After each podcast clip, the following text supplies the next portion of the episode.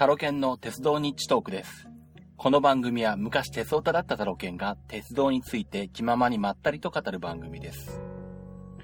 えー、っとですね、前回少しお話したように、えー、っと、2月6日にお台場のカルチャーカルチャーで行われました、鉄イッターサミットというイベントに参加してきました。まあ、えっ、と、鉄棒、鉄道とツイッターを、まあ、えー、ジョイントさせてですね、えっ、と、鉄旅をツイッターで、まあ、さらに楽しくしようという、まあ、そういったイベントですね。で、まあ、出演されてる方が、えー、向井みのるさんと、あと、栗原かげりさん、大関拓さん、小倉さやさん、という4人の、えー、方なんですけども、えー、まあ、大関拓さん、えー、っと、栗原かげりさんは、あの、恋する旅鉄部というポッドキャスト番組でも、えー、まあ、えー、おなじみの方になりますが、えー、この鉄イッターサミットの後ですね、ちょっとあのー、えー、短い時間なんですけども、えー、大関拓さんと栗原影さんにお会いすることができまして、えー、ちょっとご挨拶のもさせていただきました。で、まあですね、あの、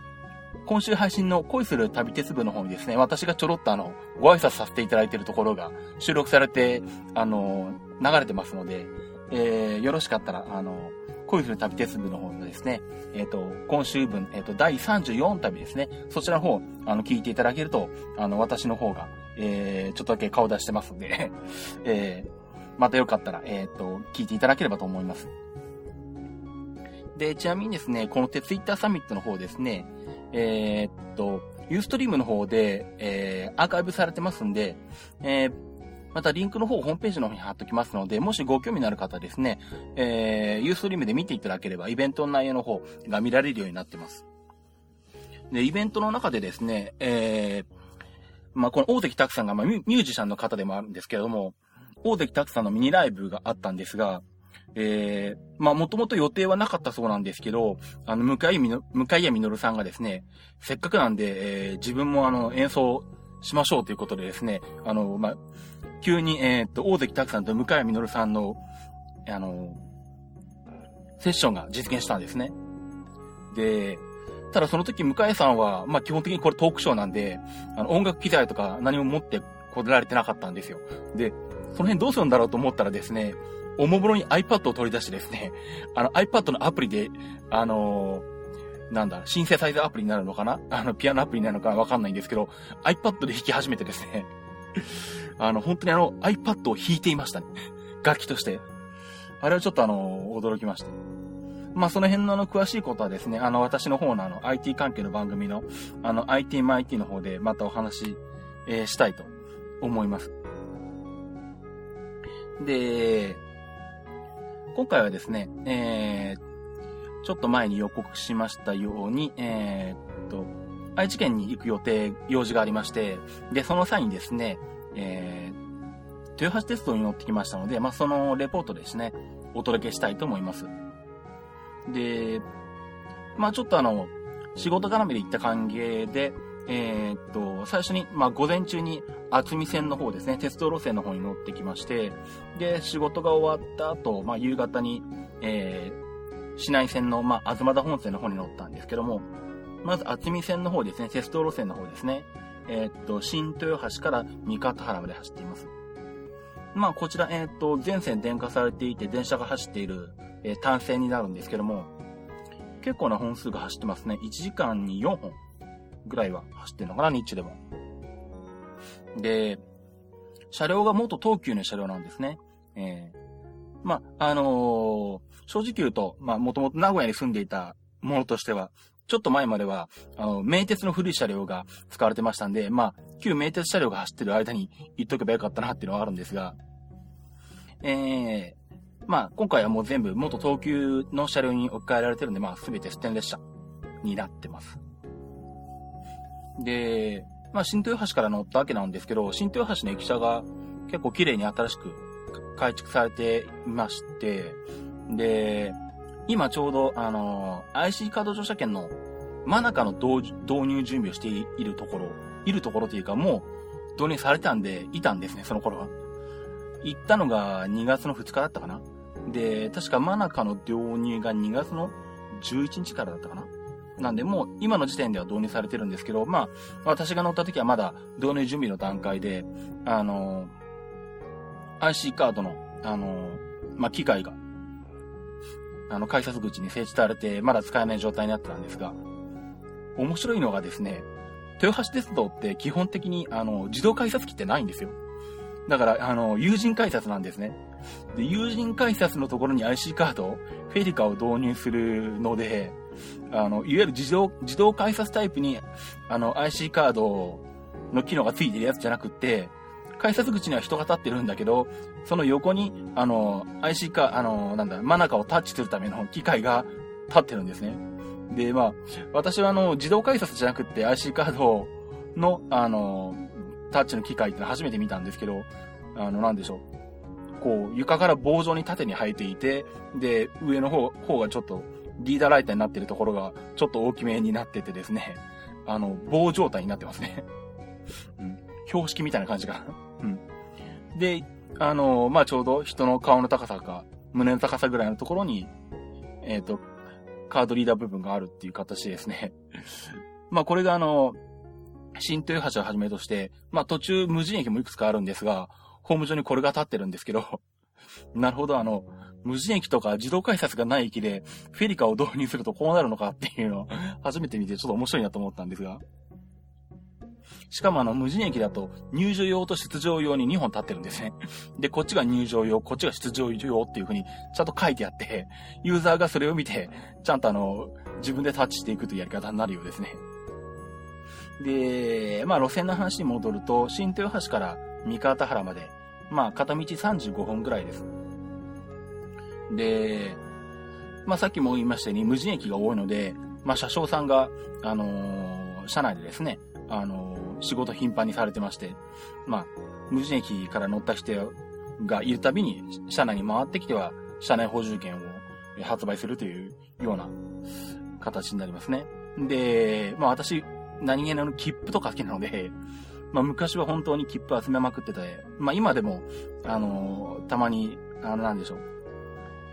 なかなか行かないところの切符であるとか、貢献とかあると、まあついつい買ってしまうんですけど、まあ今回もその、豊橋、豊橋鉄道の車内補充券が欲しくてですね、えー、っと、車掌さんに行ってですね、あの、記念に欲しいんで、どっか短い期間ので、あの、1枚切符を作ってくださいっていうふうに頼んで買ったんですね。で、そうしたら出てきたのが、あの最低区間だと140円だったかな ?130 円か。130円だったかな？豊橋鉄道では、まあ、その金額になるんですけれども、どうも最短区間用の単独の切符があるみたいなんですね。一般的に車内補充券っていうと、1枚のあの用紙というか、切符の形式で、まあ、どこの駅からどこの駅まででも発行できるように、だいたいまあ、路線がそんなに、あの長くないというか、多くないところはだいたい、あの1枚の用紙の中に、切符の中に全駅が書いてあって、リストで書いてあって、で、乗車駅と降車駅をこう、ハサミを入れるなりして、あの、まあ、表示して、で、それでお客さんに渡すというような形になってたり、まあ、あれですね、JR なんかはもう、あの、なんだ、車内補充券も、あの、自動発行というかね、機械で、あの、関熱紙の切符に出しちゃってますんで、あの、プリントされた紙を渡されることが多いですけど、まあ、地方施設とか、あの、路線によっては、あの、未だにまあ、印刷された紙にハサミ入れたりとか、するようなものもまあ、えー、使われているところが多いんですが、でも、豊橋鉄道ではそういう形の、あの、全駅が表示されてる、まあ、ね、えー、っと、ちょっと大きいタイプ。多分、縦10センチぐらい、幅が4、5センチ、3、4センチぐらい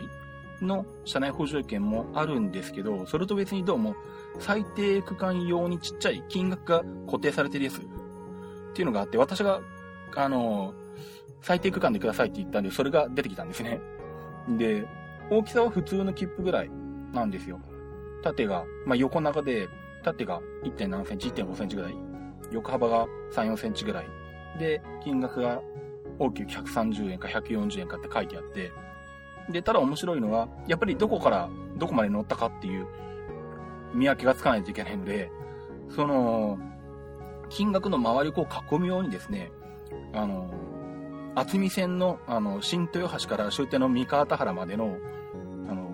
駅名の最初の一文字がこう、金額を囲むようにこう、書かれていて、それでどこの駅っていうのがわかるようになってるんですね。なんで、普通車内補充券で全駅表示してるタイプだと、あの、さっきも言ったようにちょっと縦長で、あの、大きめになっていて、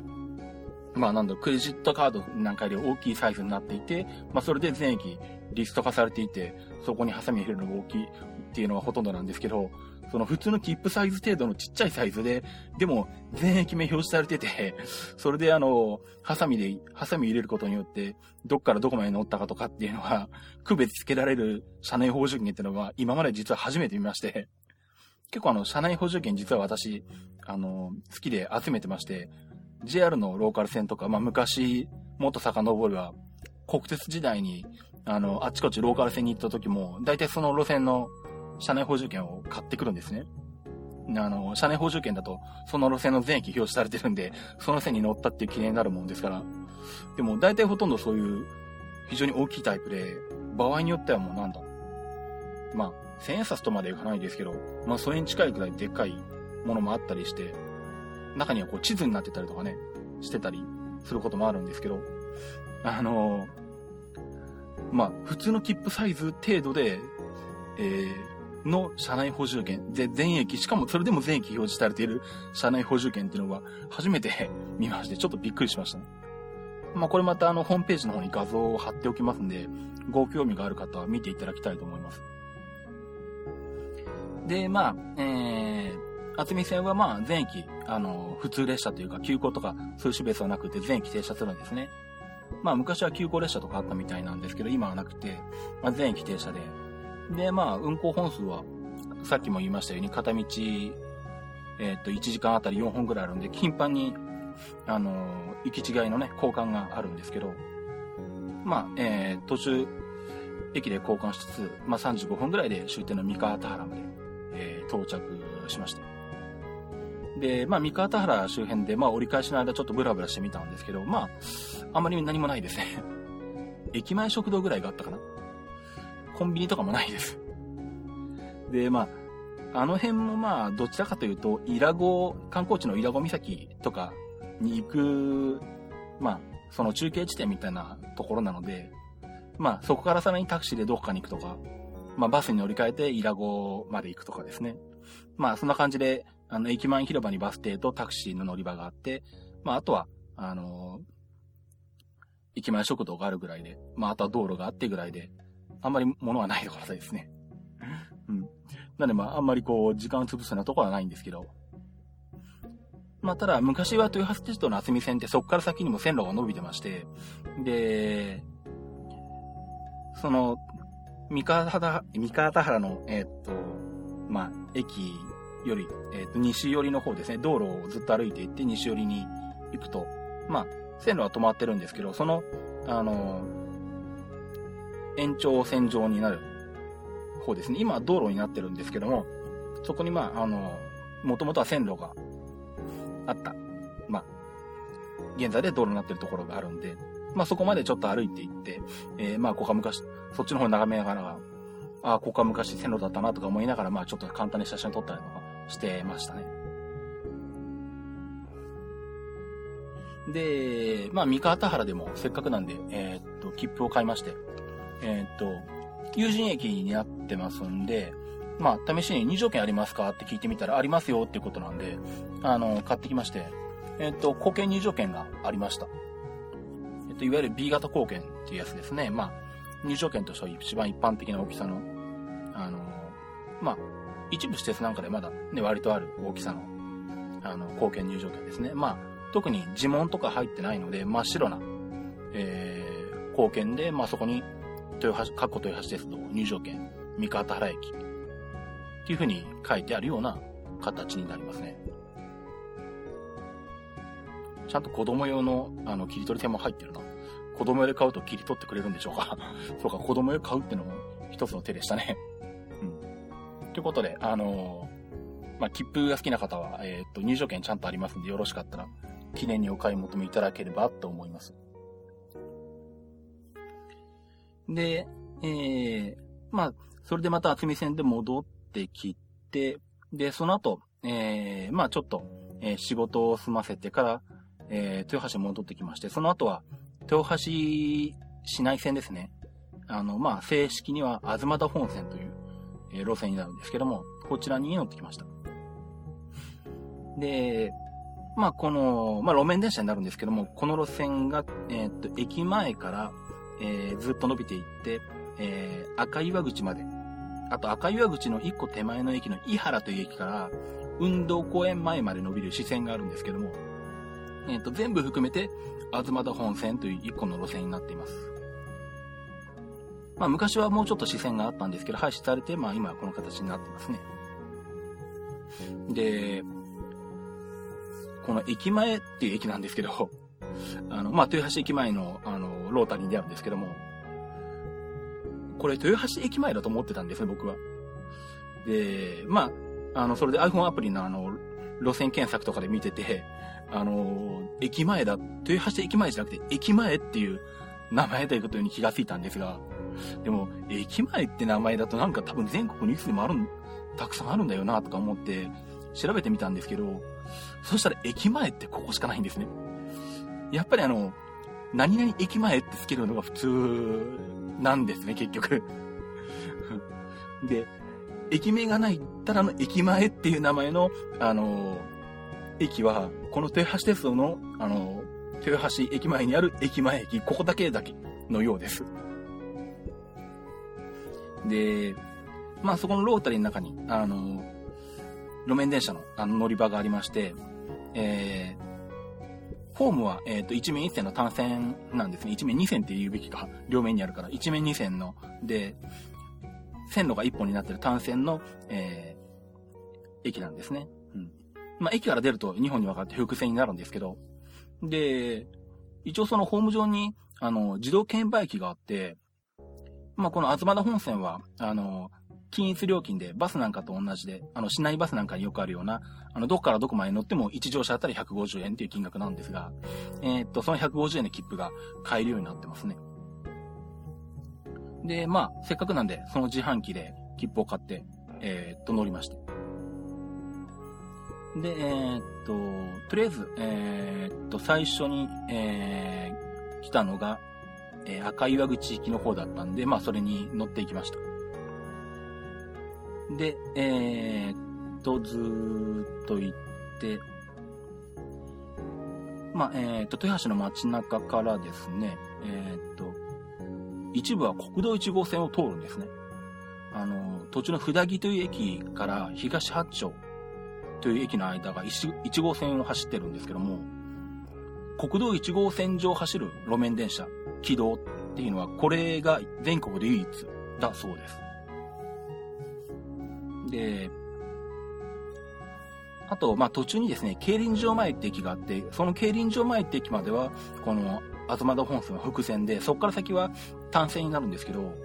この競輪場前の駅のところにですね、あの、留置点があるんですね。まあ、列車も、あの、競輪場前駅っていうのがたまにあって、ここで止まる、ここで終点になる列車もあるんですが、面白いのが、まあ、この競輪場前って普通の本当の路面電車によくあるようなこの、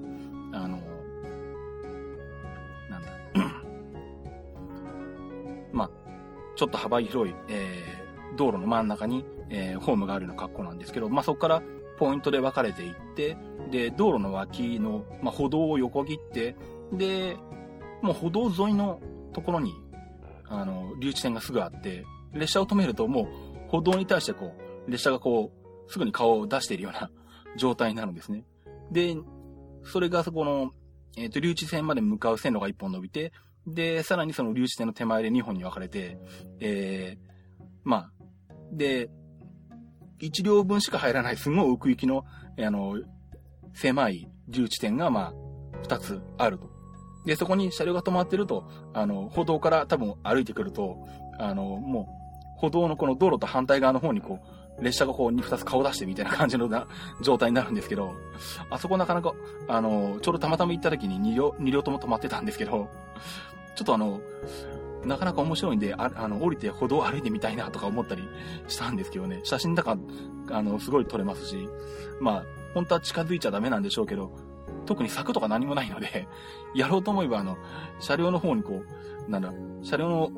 方を触っていったりとか、後ろの車両の奥の方まで回り込んだりとかやろうと思えばできちゃうような、何にも本当にいない、あの、本当に空き地みたいな感じのところに車両が止まってる状態なんですね。まあ、今回は時間がなかったんで、降りてゆっくり見てる暇はなかったんですけど、今度時間があるときはちょっとこの競輪場前で降りてみて、あの、留置されてる車両をですね、じっくり見たりとか、近くから写真撮ったりとかですね、ちょっとやってみたいなと思いました。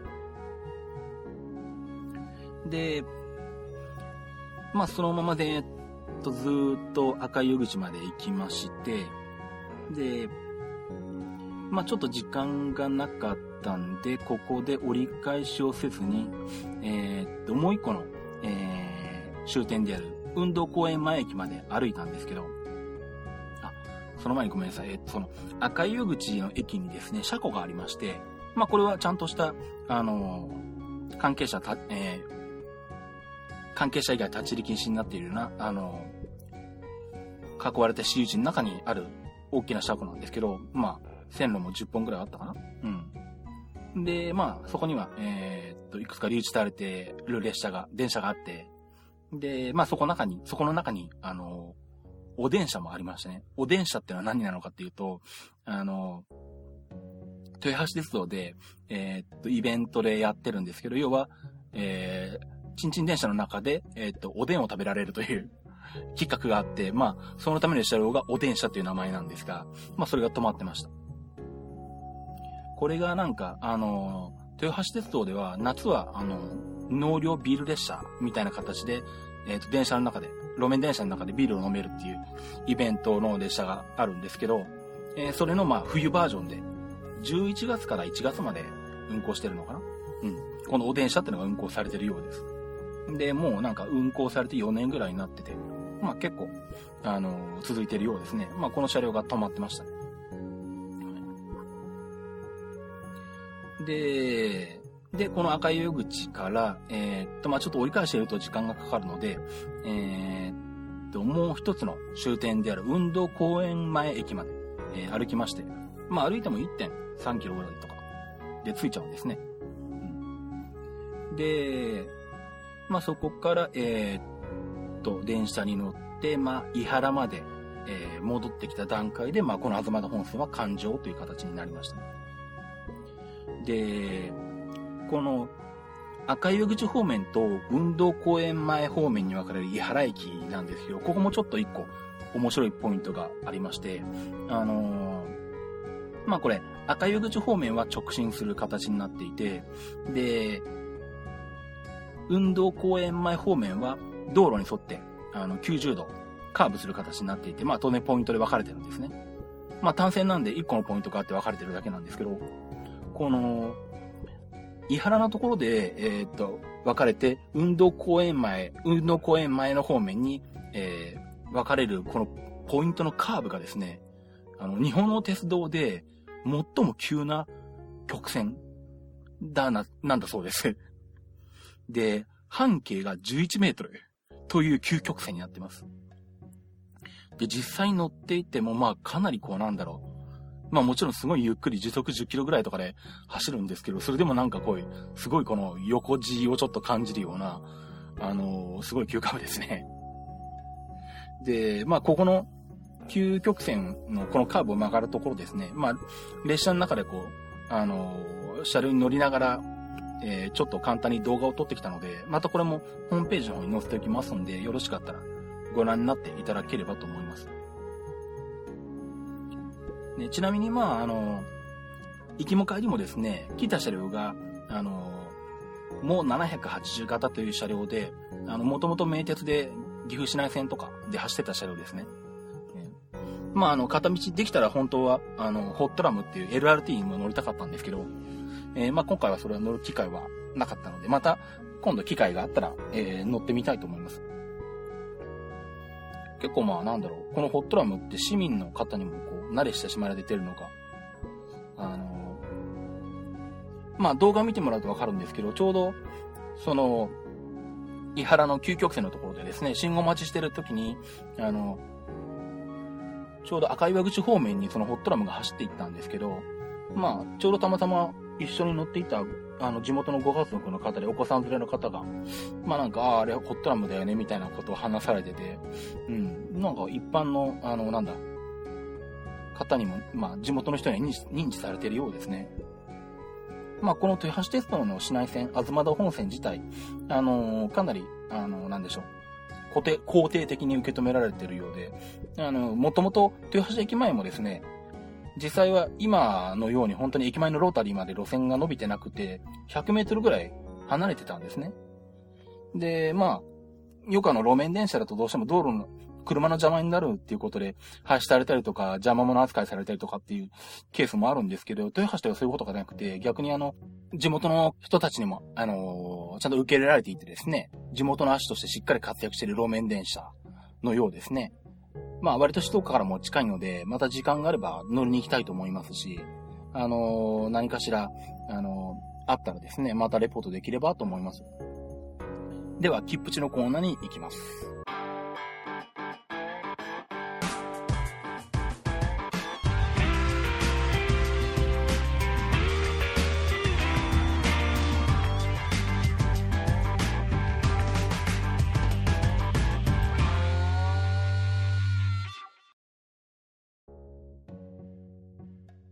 切符の知識、切符値です。このコーナーは切符のルールを知らなかったばかりに損をしてしまうことがないよう、正規の方法でお得に鉄道に乗っていただくためのコーナーです。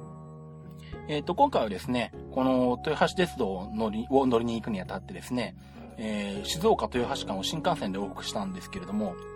まあ、ここがちょうどですね、あの、前にもちょっとお話しした新幹線特急券の分割購入で特急料金が安くなる区間に当たりますんで、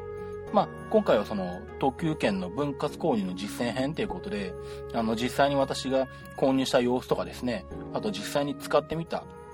お話なんかをしたいと思います。で、この豊橋静岡間ですね、まあ、今では掛川があるんで、えー、と、えっ、ー、と、静岡、掛川、浜松、豊橋で、えっ、ー、と、3区間になるんですけど、まあ、もともと掛川はなかったもんですから、以前は静岡、浜松、豊橋だったんですね。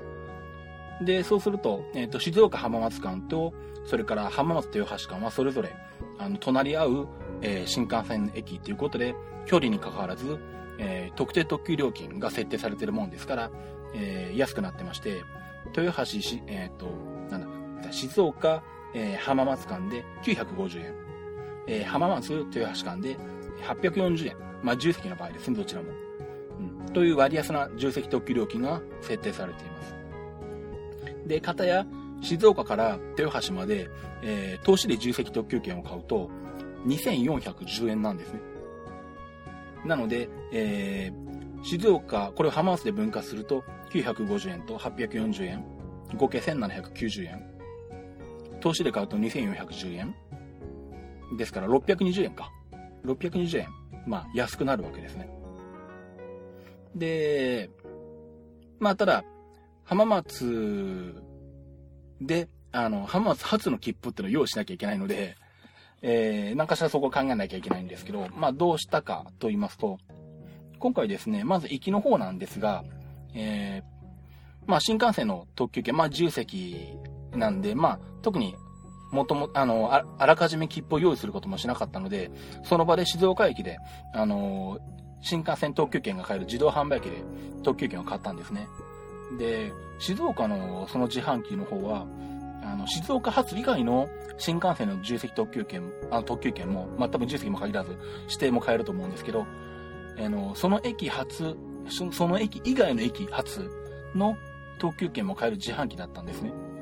なので、まあ、ちょうどいいやということで、その自販機を使って、えー、静岡、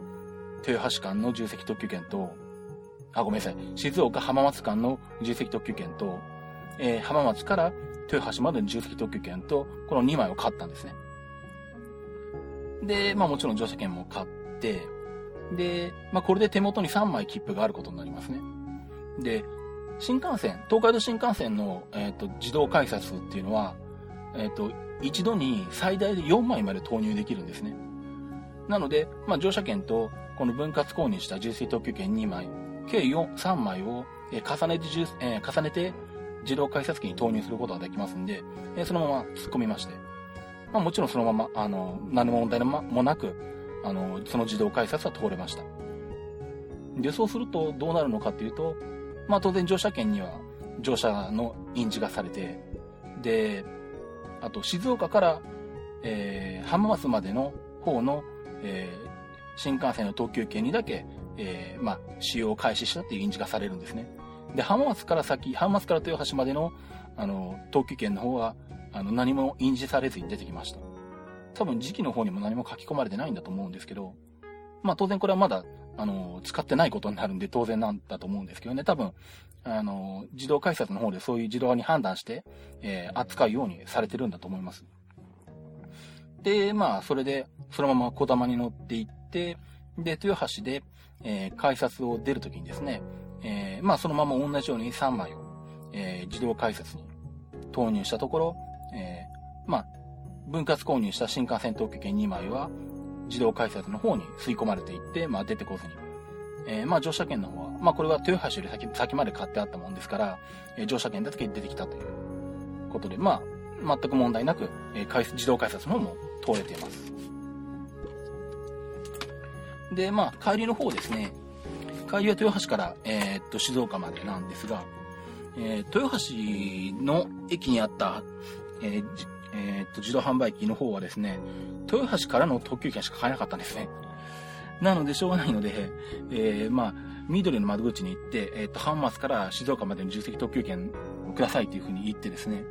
で、まあ別にそこで、あの、豊橋から浜松までも買っていいんですけど、まあなんとなくちょっと、さすがに気恥ずかしいものもあるんで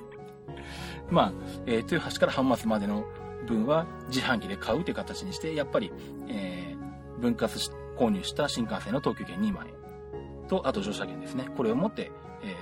ー、行きと同じように自動改札を通って、えー、出てき、まあ、静岡からそのまま、えー、出る方も、えー、無事に出てきたというような状態です。まあ、東海道新幹線は最近、車内改札あんまりしてないんで、基本、あの、今回、あの、車内改札も来なかっ車内検察か。車内検察も来なかったんですけど、まあ、検察来たとしても、普通に見せれば何も問題もなく、あの、扱われるはずです。まあ、そんな形でですね、あの、重積特急券を2枚、あの、連続ですね、して、えー連続した区間で持っていれば、えー、問題なく自動改札も通れるという、えー、事例でした。で、あとですね、合わせてまあ今回の、えー、っと、豊橋往復で、あの、やったのが、まあこれは、あのお安くなるとか得をするっていう部分じゃないんですけれど、あの、私みたいに切符を集めてる方って結構少なからず見えると思うんですよ。で、まあ、鉄道ファンの方に限らず、あの、うちの奥さんなんかもそうなんですけど、ちょっとどっか旅行すると旅行した記念に残したいとかっていうので、あの、結構もらったりするんですけど、で、使用済みの切符をもらう方法って、あの、まあ、慣れてらっしゃる方はご存知だと思うんですけど、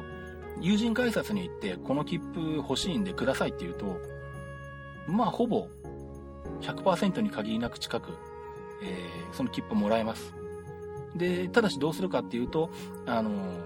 友人改札のところに、無効員っていう、無効って表示する、あの、公務員が用意してあるんですね。で、その無効員ってのを押してやって、これは使用済みだよって分かる状態にして、はい、どうぞって言ってくれるんですよね。で、ほとんどの駅が単純に、あの、静岡だったら静岡、下に無効って書いてある、単なる無効員なんですけど、ちょっと前に宇都宮でもらった時は、なんとあの、なんだ、観光客向けなんでしょうね。あの、ちゃんとデザインされていて、観光記念になるような、あの、向こう員がちゃんと用意してあって、あ、これはすごいなと思って、びっくりしたんですけど、宇都宮だったか2個だったかな？ごめんなさい。ちょっとはっきり覚えてないですけど、あの、向こう員で観光向けにちゃんとあの、かっこよくデザインされてたのを初めて見たんで うん、ちょっと感心しましたね。で、まあそういった形で、あの、友人改札で、あの、向こう員を押してもらえば、まあ、特急券でも、乗車券でも、えー、っと、まずほとんどもらえます。まあ、たまになんだろう。私鉄と JR の通過連絡入とかだったりすると、あの、生産の関係でくれないこととかもあるみたいですけど、基本的にはもらえますね。で、まあ、これは、あのー、一番簡単なんですけど、えー、もう一個私がやる方法として、あの、まあ、これは乗車券に限った話なんですけど、途中下車するっていう方法があります。で、例えば今回、えー、っとですね、行きは、はえー、っと、静岡発、えー、まあ、豊橋着の乗車券を買うことになるんですけど、えー、っと、実際買ったのは静岡から豊橋じゃなくて、その、一個先の西小境まで乗車券を買ったんですね。で、ただこの西小境まで、えー、買った場合と、静岡から豊橋まで買った場合と金額一緒なんですよ。どちらも1890円なんですね。で、まあこれは乗車券の運賃っていうのが、あの、何、何キロ以上何キロ以内だったらこの金額っていう幅を持たせて決められているからで、要はその、まあ、例えば101キロから120キロまでに相当する駅までだったら、どこの駅まで買っても料金、運賃が同じなもんですから発生するんですけど、まあ私はあらかじめ調べ、調べておいて、えっ、ー、と、豊橋より1個先の西小境まででも、運賃が同じなのを確認しておいたんで、乗車券の方は最初から西小境まで買っておいて、で、まあ、えー、豊橋で降りるときには途中下車するんですね。そうすると、えー、切符の方にはと豊橋途中下車っていう刻印がされて、えー、切符は自然に手元に残ると いうやり方です。で、まあ、帰りも同じようにですね、えっと、東静岡まで、えー、乗車券を買っておいたんで、えー、帰りも途中下車って形で手元に乗車券を残してあります。で、まあ、これ、なんだろう。隣の駅、まあ、もしくは場合によってはその2つ先、3つ先まで運賃が同じ場合があるんですけども、まあ一番確実なのは自己境で、あの、距離を見てですね、あの、運賃表とにらめっこしてですね、どこまでだったら同じ金額で乗れるかっていうのを調べるのが、まあ、一番確実なんですけど、まあ、もう一個の方法として、まあ、簡単に調べる方法として、よくやるのはですね、まあ、パソコンなんかでもいいですし、iPhone とかでもいいんですけれど、あの、まあ、例えば静岡から豊橋まで、え乗り換え案内で、えー、調べると、まあ、運賃いくらって出てきますね。で、まあ、静岡から豊橋までだと、運賃1890円なんですけど、で、まあそれを調べて確認した後に、今度、豊橋よりもう一個先の駅も、駅までの運賃も調べてみるんですね。で、金額が同じだったら、えー、その駅まで買えばいいわけです。そうすると、自動的に乗車券が101キロ以上だったら、途中下車できる。ということで、まあ、切符を残せるわけです。まあ、あの、まあ、乗車券途中下車できるのは101キロ以上の場合ですし、まあ、あとは東京近国間内に収まる範囲だと、まあ、途中下車できないんで、まあ、100%この方法でできるわけじゃないんですけど、まあ、そういう途中下車できない区間に該当するような場合以外は、えー、こういうふうにこう、ちょっと先の駅まで買うことにして、えー、まあ、それで途中下車することで、切符を手元に残すっていう方法もあります。まあ、もしよろしかったら、あの、切符収集のされてる方はですね、あの、試していただければと思います。あの、最近はまあなんだろう、少なくなったというかあまりないんですけど、本来途中下車する場合で、友人改札を通る場合って、ちゃんと、あの、改札口のところに途中下車員っていう、すごいちっちゃい丸い駅名が入った下車員が用意してあって、それをちゃんと切符に、あの、入れるんですね、スタンプとして。で、まあ自動改札の場合は自動改札機が印字するんですけど、自動改札の場合はどうも一番最初に降りた駅だけしか印字しない仕様になってるようで、途中下車をこう2回3回繰り返しても2つ目以降は印字されないんですね。で、まあ、友人改札を通った場合の、えっ、ー、と、途中下車員っていうのは、まあ、当然まあ、スペースがある限りいくらでも押せるんで、あの、長い距離の切符買って、えー、途中下車何回も繰り返せば、あの、どんどんどんどん切符上にスタンプが溜まっていくんですけど、ただ最近は途中下車に押されることはほとんどなくって、まあ、この間、新宿なんかで友人改札通っても下車に押されずに、あ、どうぞって言って通されるだけで、あんまり面白みがないんですが、こんな間東京都内に行った時に、飯田橋で途中下車して友人改札を通ったら、ちゃんと下車員を押してくれまして、あ、珍しいなと思ってちょっと嬉しくなりましたね。昔はあの途中下車するたびにその下車員を押してもらって、切符にどんどん下車員が溜まっていくのが楽しいっていう 楽しみ方があったんですけども、うん。なかなかそれが少なくなってきてですね、あの下車員はなかなか見られないんで、あの、まあ、それを探すのも一つの楽しみかもしれないですけどもね。はい。まあ、あの、どうなんだろう。あんまりまあ私もあちこちでやったことないし、自動改札通っちゃうんですけど、まあ、どこの駅なら途中下車員があるっていう情報を集めてみるのも面白いかもしれないですね。まあ今回はちょっと、あの、友人改札通っちゃいましたけど、今度からなる、あの、あの、自動改札を通っちゃいましたけど、今度からなるべく友人改札を通って途中下車してみてですね、途中下車に押してくれるかどうかっていうのを確認するようにしたいと思います。とりあえず東京都内では、あの、飯田橋は、あの、押してくれましたんで、あそこは下車員があるみたいです。えー、ということで、ではエンディングに行きたいと思います。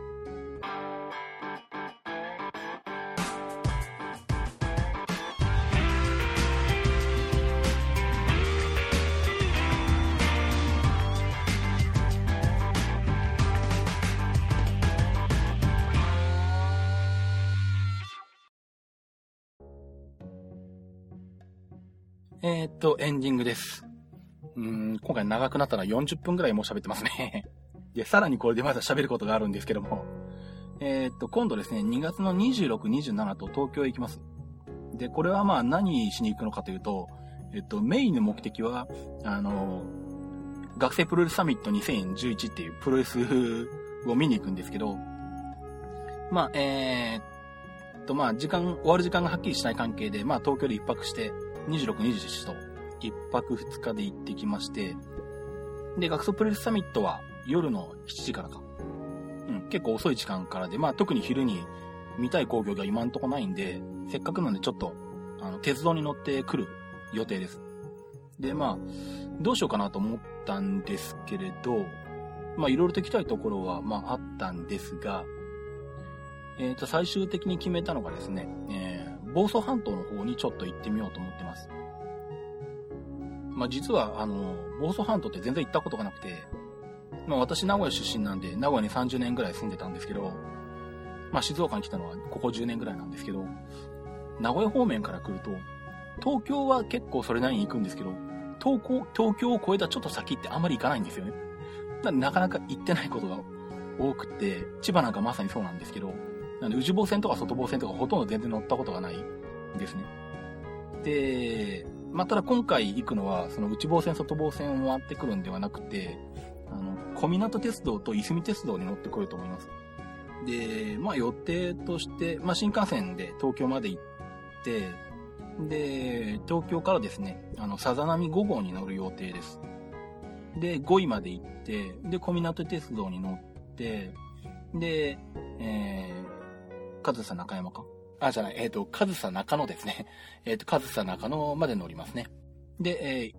そこからいすみ鉄道に乗り継いで、えっ、と、大原まで出ます。で、えっと、まあ、それで外房線で都内に戻ってきて、後楽園ホールまで向かうんですけど、えっ、と、時刻を見ていたらですね、ちょうど、えっと、臨時列車で快速の勝浦ひな祭り号ってのが走ってて、あ、ちょっとこれ面白いなと思ってですね、それに乗ることにしました。あの、時刻表見てもらうとわかると思いますけど、26日に運転されてるもんですから。で、まあ指定席券も買ってきまして、えー、っと、まあこれに乗るんですけど、どんな車両が来るのかなと思ったんですけども、えー、っと、どうも去年の、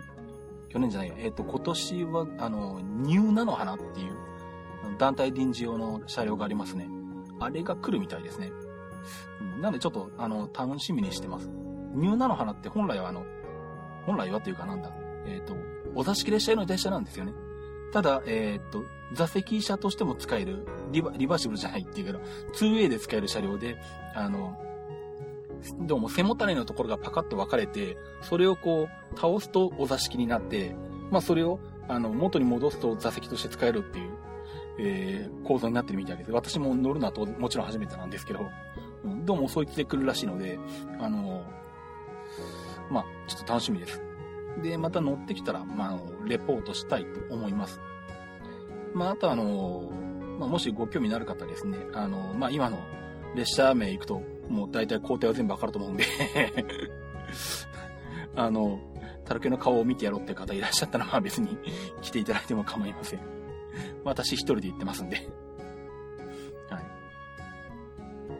ということで、えー、っと、まあ、私、タロケンのツイッタータグの方を、えー、言っておきます。えー、っと、アットマークタロケントーク、アットマーク t-a-r-o-k-e-n-t-a-l-k。えー、鉄道日トークのハッシュタグがありまして、シャープトレイン NT になっています。シャープ trainnt ですね。で、あと私の方がこの鉄道日トークの他に、えー、プロレス日トークというプロレスの番組と IT マイティという、まあ、IT デジタルものの番組をやってますんで、よろしかったらお聞きください。あと、まあ、本業の、えっ、ー、と、Mac 中心の出張サポートやデータ復旧、えー、Mac の修理などをやっております。これが SysMac というサービスになってます。えー、まあ、データ復旧の方は Windows ですとか、あとは、あの、NAS ですね。LAN 接続の、えー、ハードディスクなんかも可能ですし、まあ、Windows の設定とか、まあ、修理なんかも可能ですんで、まあ、もしよろしかったら、あの、ホームページご覧になっていただければと思います。えー、まあ、シズマックの方の Twitter アカウントもありまして、そちらはアットマークシズマックになってます。アットマーク SHIZUMAC となります。